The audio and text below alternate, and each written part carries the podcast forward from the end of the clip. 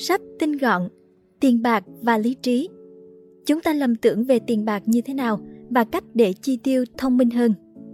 Đơn vị thực hiện NNT Studio Quyển sách này nói về điều gì? Chúng ta sử dụng tiền hàng ngày để thanh toán hóa đơn và mua những thứ cần thiết trong cuộc sống, nhưng việc chi tiêu của chúng ta lại thường phi lý trí. Chính bản chất phi lý trí của con người đã dẫn đến những thói quen xấu trong chi tiêu. Thông qua cuốn sách Tiền bạc và lý trí xuất bản năm 2017, bạn sẽ hiểu được tại sao chúng ta lại cực kỳ tệ trong việc tiết kiệm tiền. Không những vậy, cuốn sách còn giúp bạn khắc phục được tất cả những thiếu sót mang tính bản năng của mình. Về tác giả, Dan Ariely là giáo sư tâm lý học và kinh tế học hành vi tại Đại học Duke. Các công trình của ông thường xuyên được xuất bản trên các tạp chí học thuật cũng như những tạp chí nổi tiếng khác như New York Times, Washington Post và Scientific American. Bên cạnh cuốn sách Tiền bạc và lý trí, Ariely cũng là tác giả của những cuốn sách nổi tiếng khác như Predictably Irrational, tạm dịch phi lý trí, The Upside of Irrationality, tạm dịch mặt tốt của sự phi lý trí và The Honest Truth About Dishonesty, tạm dịch bản chất của dối trá. Bên cạnh sự nghiệp viết lách, Jeff Chrysler từng là một luật sư. Trong các cuốn sách của mình, Chrysler thường viết về chủ đề kinh tế học hành vi và thói quen tài chính với một phong cách hài hước cùng một giọng văn trào phúng. Sau khi tốt nghiệp Đại học Princeton, cuốn sách đầu tiên của ông là Get Rich Cheating, The Crooked Path to Easy Street, tạm dịch, mánh khóe để làm giàu, lương lẹo, dễ thành công. Nội dung của podcast được trích dẫn từ ứng dụng sách tinh gọn do NNT Studio phát triển. Nếu yêu thích và muốn nghe nhiều hơn, bạn có thể tải ứng dụng sách tinh gọn trên App Store hoặc là CH Play để ủng hộ team nhé. Cuốn sách sẽ giúp bạn hiểu được lý do tại sao chúng ta lại rất tệ trong chuyện quản lý tiền bạc. Chúng ta không thể sống mà không có tiền, tuy nhiên hầu hết chúng ta lại không giỏi trong chuyện tích lũy tiền bạc. Chỉ có một số người thông minh trong chuyện chi tiêu và biết cách để dành dụm tiền cho tương lai. Những đặc điểm mang tính bản năng của con người là lý do khiến hầu hết chúng ta chật vật trong chuyện tiền bạc. Vì vậy, đừng quá khắc khe với bản thân nếu bạn có thói quen đưa ra những quyết định phi lý trí trong chuyện tiền bạc. Chúng ta thường bị cảm xúc chi phối nhiều hơn là lý trí, nhưng điều đó không có nghĩa là chúng ta không thể hiểu được những thiếu sót của mình và tìm ra cách để khắc phục chúng. Sau khi đọc xong cuốn sách này, bạn sẽ biết được chiến lược công bằng và trung thực về giá bán sản phẩm lại là một ý tưởng tôi. Sự khác biệt giữa kế toán tinh thần và kế toán cảm xúc. Hợp đồng Ulysses là gì và nó có thể giúp bạn tiết kiệm tiền như thế nào? Chi tiêu bất hợp lý bắt nguồn từ việc không cân nhắc đến các lựa chọn thay thế và phụ thuộc quá nhiều vào những dấu hiệu giá trị bên ngoài. Tiền là một khái niệm trừu tượng, giá trị của nó thường được xác định bởi những con số và chữ viết trên một tờ giấy hay một tờ polymer mà nhà nước in ra. Tuy nhiên, giá trị của chúng không phải là bất biến. Một tờ tiền 10.000 đồng có thể mua được một ổ bánh mì vào ngày hôm nay, nhưng rất có thể vào một ngày nào đó trong tương lai, bạn không thể mua được một ổ bánh mì nếu chỉ có 10.000 đồng trong tay. Mặc dù giá trị của tiền có thể dao động, nhưng chắc chắn một điều rằng chúng ta luôn cần đến tiền cho mọi thứ cần thiết trong cuộc sống hàng ngày. Mặc dù ý thức được tầm quan trọng của tiền bạc, nhưng tại sao chúng ta lại thường đưa ra những quyết định chi tiêu tồi tệ? Khi muốn mua một món đồ nào đó, chúng ta hiếm khi dừng lại để nghĩ xem mình có thể tiêu số tiền này vào một điều gì đó khác không. Trong kinh tế học, những lợi ích tiềm năng mà chúng ta đã bỏ lỡ khi lựa chọn phương án này thay vì một phương án khác được gọi là chi phí cơ hội. Việc không cân nhắc đến những lựa chọn thay thế trong khi ra một quyết định chi tiêu có thể là một trong những sai lầm tài chính lớn nhất mà chúng ta hay mắc phải. Cách đây vài năm, Ariely, một đồng tác giả của cuốn sách này, đã có một cuộc nói chuyện với các khách hàng tại một đại lý của Toyota. Trong cuộc nói chuyện đó, Ariely đã nêu ra một câu hỏi dành cho các khách hàng tại đây rằng họ phải từ bỏ những khoản mua sắm nào để mua một chiếc ô tô mới. Những gì ông nhận lại chủ yếu là những cái nhìn bối rối. Sau khi được giải thích cặn kẽ hơn về câu hỏi, nhiều người cho rằng khi họ mua một chiếc xe mới tại đây thì họ sẽ mất đi cơ hội để mua một chiếc xe mới khác. Chỉ có một số ít hiểu được rằng để có thể mua được một chiếc xe mới, họ đã phải từ bỏ việc đi nghỉ dưỡng và những bữa ăn đắt tiền trong các nhà hàng sang trọng. Aureli nhận ra rằng đối với hầu hết mọi người, việc cân nhắc đến những lựa chọn thay thế không hề đến một cách tự nhiên. Một lý do khác đằng sau việc chi tiêu không hợp lý là sự phụ thuộc quá mức vào các tín hiệu giá trị, value cues, những gợi ý và dấu hiệu bên ngoài về giá trị thực của một mặt hàng. Nếu hành động một cách hoàn toàn lý tính, chúng ta sẽ xác định giá trị của một mặt hàng thông qua chi phí cơ hội bằng cách cân nhắc các lựa chọn thay thế. Tuy nhiên, chúng ta lại thường hành động ít lý trí hơn thay vì dựa vào chi phí cơ hội. Chúng ta lại thường dựa vào các tín hiệu giá trị và chú ý đến những dấu hiệu bên ngoài, cho thấy đó là một món hời hoặc là một ưu đãi trong thời gian giới hạn. Tại các đại lý ô tô, ngôn ngữ của nhân viên bán hàng chứa đầy những loại tín hiệu giá trị kiểu như vậy. Chúng được thiết kế để khiến khách hàng cảm thấy rằng họ cần phải mua ngay bây giờ, nếu không họ sẽ bỏ lỡ một cơ hội ngàn năm một thủa. Mặc dù một số tín hiệu giá trị hữu ích có thể giúp chúng ta hiểu rõ hơn về giá trị của một thứ gì đó, tuy nhiên chúng chỉ là số ít. Phần lớn các tín hiệu giá trị thường nhằm đánh lừa chúng ta, bởi vì các công ty thường xuyên sử dụng chúng như những mánh khóe để khiến chúng ta phán đoán sai lầm về giá trị nhằm moi tiền từ túi của chúng ta. Nếu không có tín hiệu giá trị, khả năng phán đoán giá trị và đưa ra quyết định của chúng ta có thể sẽ trở nên kém cỏi. Hãy nghĩ về tất cả những chiếc ô tô và ngôi nhà khác nhau mà bạn đi qua hàng ngày. Bạn có biết chúng có giá bao nhiêu không? Trong nhiều trường hợp, rất khó để xác định giá trị của một thứ gì đó nếu chỉ nhìn vào nó. Lấy ví dụ về một đôi giày, để xác định giá trị của chúng, chúng ta cần phải xem xét nhiều yếu tố khác nhau như chi phí vật liệu, nhân công, chi phí vận chuyển, vân vân. Do đó, chúng ta thường có xu hướng áp dụng các lối tắt tinh thần, mental shortcuts, chẳng hạn như so sánh mặt hàng này với mặt hàng khác hoặc giá của món đồ này với giá của món đồ khác. Việc mua sắm dựa vào so sánh giá có thể giúp chúng ta xác định được giá trị tương đối giữa những thứ tương tự. Tuy nhiên, việc làm này cũng rất có thể khiến chúng ta đưa ra một phán đoán sai lầm. Chuỗi cửa hàng bách hóa nổi tiếng JC Penney thường bán hàng theo cách thức sau đây. Đầu tiên, họ tăng giá bán thông thường của sản phẩm. Sau đó, họ sẽ tung ra các phiếu giảm giá khuyến mãi và những đợt sale giảm giá để đưa chúng trở lại với giá bán lẻ thực tế. Kết quả là các phiếu giảm giá và đợt giảm giá đóng vai trò là những tín hiệu giá trị, khiến khách hàng nghĩ rằng họ đang nhận được một món hời đặc biệt khi sử dụng chúng để mua hàng.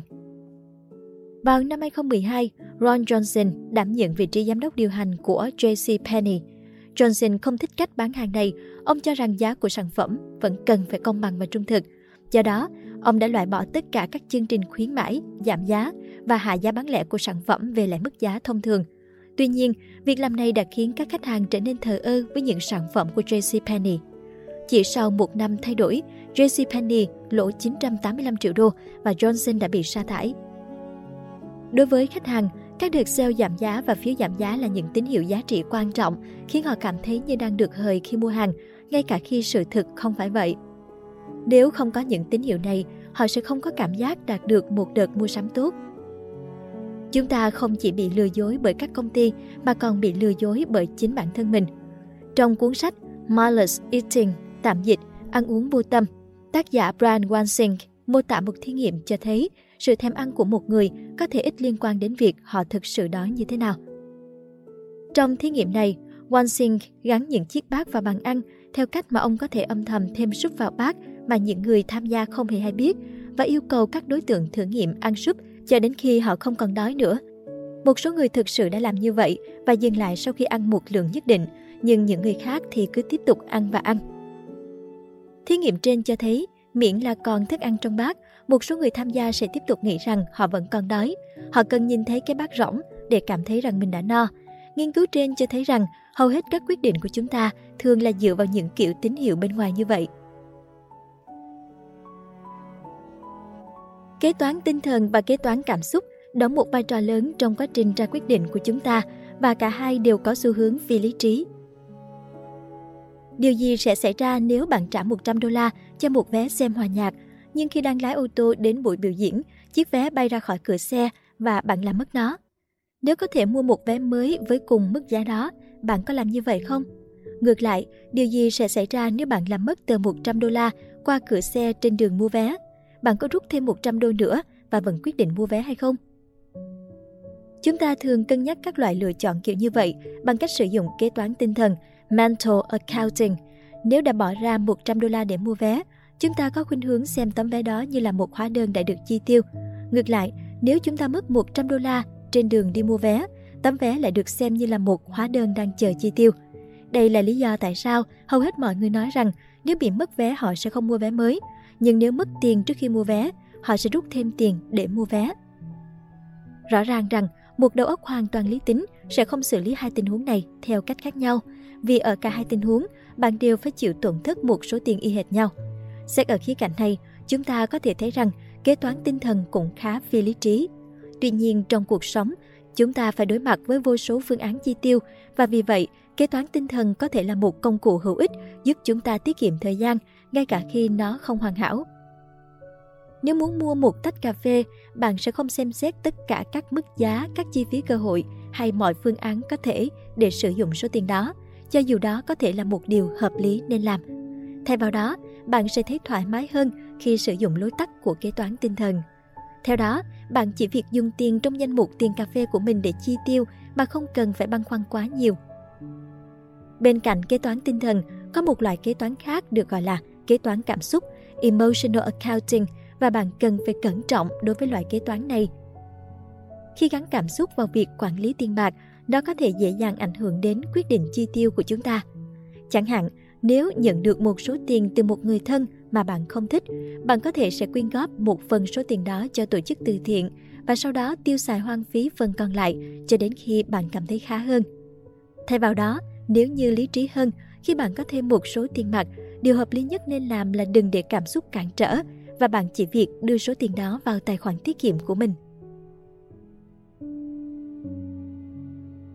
Ngôn ngữ và nghi thức có thể thay đổi nhận thức của chúng ta về giá trị. Nếu đã từng thử đút thức ăn cho một đứa trẻ mới biết đi, bạn sẽ biết rằng ngôn ngữ có thể khiến mọi thứ trở nên dễ dàng hơn rất nhiều. Ngay cả những trẻ kén ăn nhất cũng không thể cưỡng lại một thìa cà rốt nghiền khi bạn nói với chúng rằng đó là một chiếc máy bay sắp hạ cánh. Người lớn chúng ta cũng không ngoại lệ, ngôn ngữ cũng định hình cách chúng ta cảm nhận và trải nghiệm thế giới xung quanh. Ví dụ, bạn sẽ cảm thấy thế nào khi phải sống với mức lương thấp hơn 20% so với mức lương hiện tại của mình? Bây giờ, bạn nghĩ sao về việc sống bằng 80% mức lương hiện tại của mình? Có gì khác biệt giữa hai trường hợp này không? Chúng chả có gì khác biệt cả. Tuy nhiên, như một nghiên cứu năm 1988 trên tạp chí Nghiên cứu người tiêu dùng đã chỉ ra, mọi người sẽ cảm thấy dễ chịu hơn nhiều khi chúng ta nói với họ rằng mức lương hưu mà họ được hưởng sẽ là 80% của thu nhập hiện tại.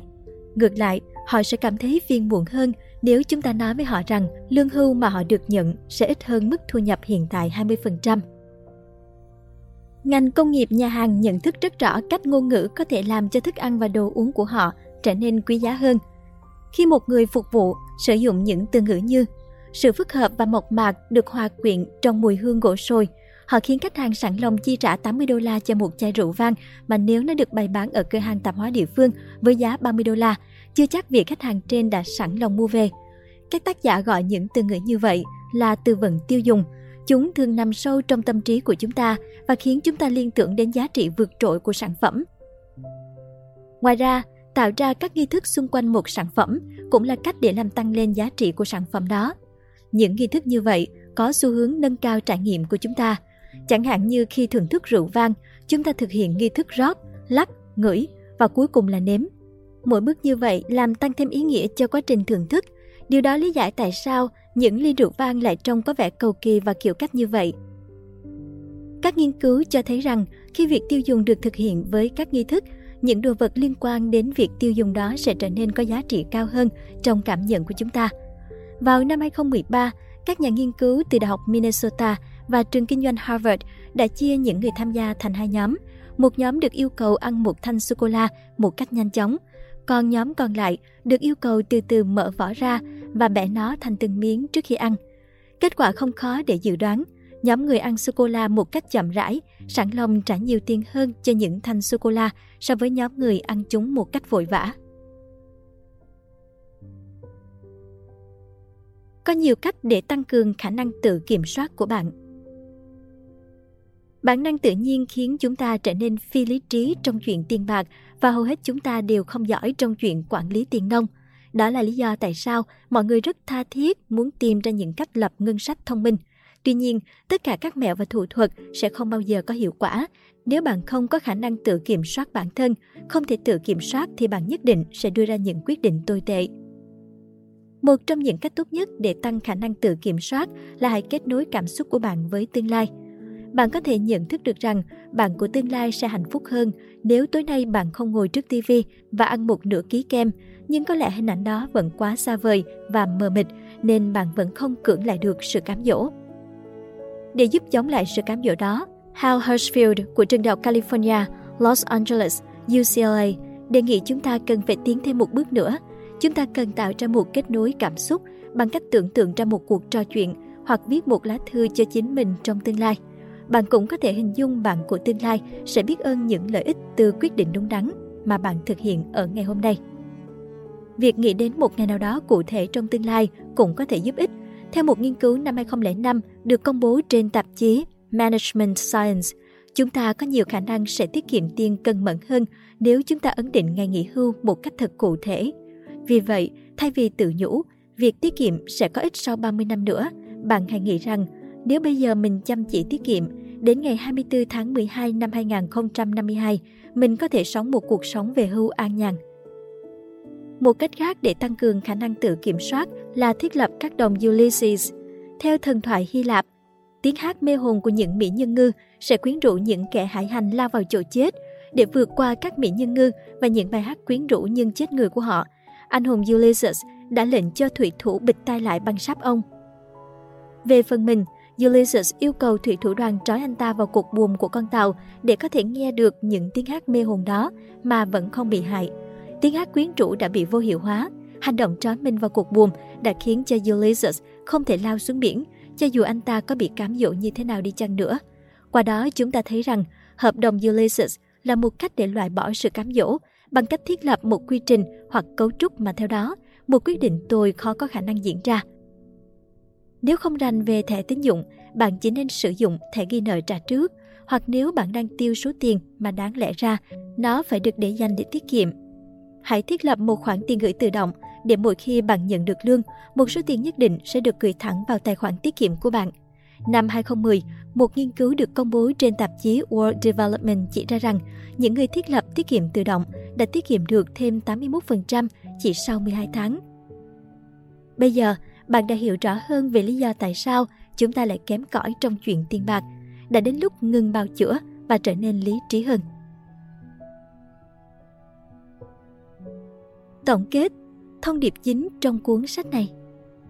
Chúng ta cần đến tiền cho mọi nhu cầu trong cuộc sống, từ những nhu cầu cơ bản như thức ăn và chỗ ở, cho đến nhu cầu cho những thứ xa xỉ hơn như xe thể thao và những chuyến du lịch nước ngoài những quyết định chi tiêu tồi tệ sẽ ngăn cản bạn đạt được những mục tiêu trong cuộc sống của mình.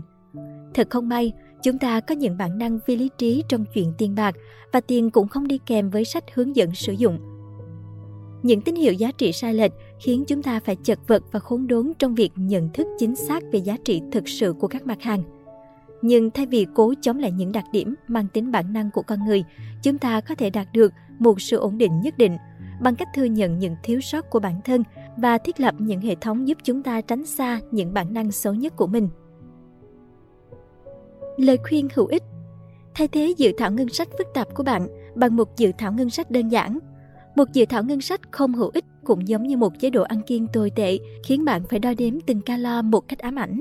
Khi dự thảo ngân sách của bạn quá phức tạp và cụ thể, nó sẽ khiến bạn bỏ cuộc trong thất vọng. Thay vào đó, hãy tìm ra số tiền mà bạn có thể thoải mái chi tiêu cho các mặt hàng không thiết yếu và tạo một danh mục chi tiêu tùy ý bao quát cho những khoản chi tiêu này. Mỗi tuần hãy đưa số tiền đó vào thẻ ghi nợ trả trước và bạn sẽ không phải lo lắng về việc bội chi nữa. Bạn nên đọc thêm cuốn sách Mặt tốt của sự phi lý trí của tác giả Dan Ariely. Trong Mặt tốt của sự phi lý trí xuất bản năm 2011, tác giả Dan Ariely đã sử dụng kinh tế học hành vi để lý giải tại sao chúng ta lại cư xử một cách phi lý trí. Bên cạnh đó, tác giả cũng chỉ ra sự phi lý trí ảnh hưởng như thế nào đến quá trình ra quyết định của chúng ta và những gì chúng ta có thể làm để đưa ra những lựa chọn tốt hơn. Cảm ơn bạn đã lắng nghe nội dung tinh gọn của quyển sách Tiền bạc và lý trí. của tác giả Dan Ariely và Jeff Chrysler. Nội dung này do NNT Studio sản xuất. Để ủng hộ tác giả và tìm hiểu chi tiết hơn về quyển sách, bạn có thể mua sách giấy về đọc bằng cách nhấp vào nút mua sách giấy bên trong màn hình. Chúc bạn có được những giây phút đọc sách thật thoải mái.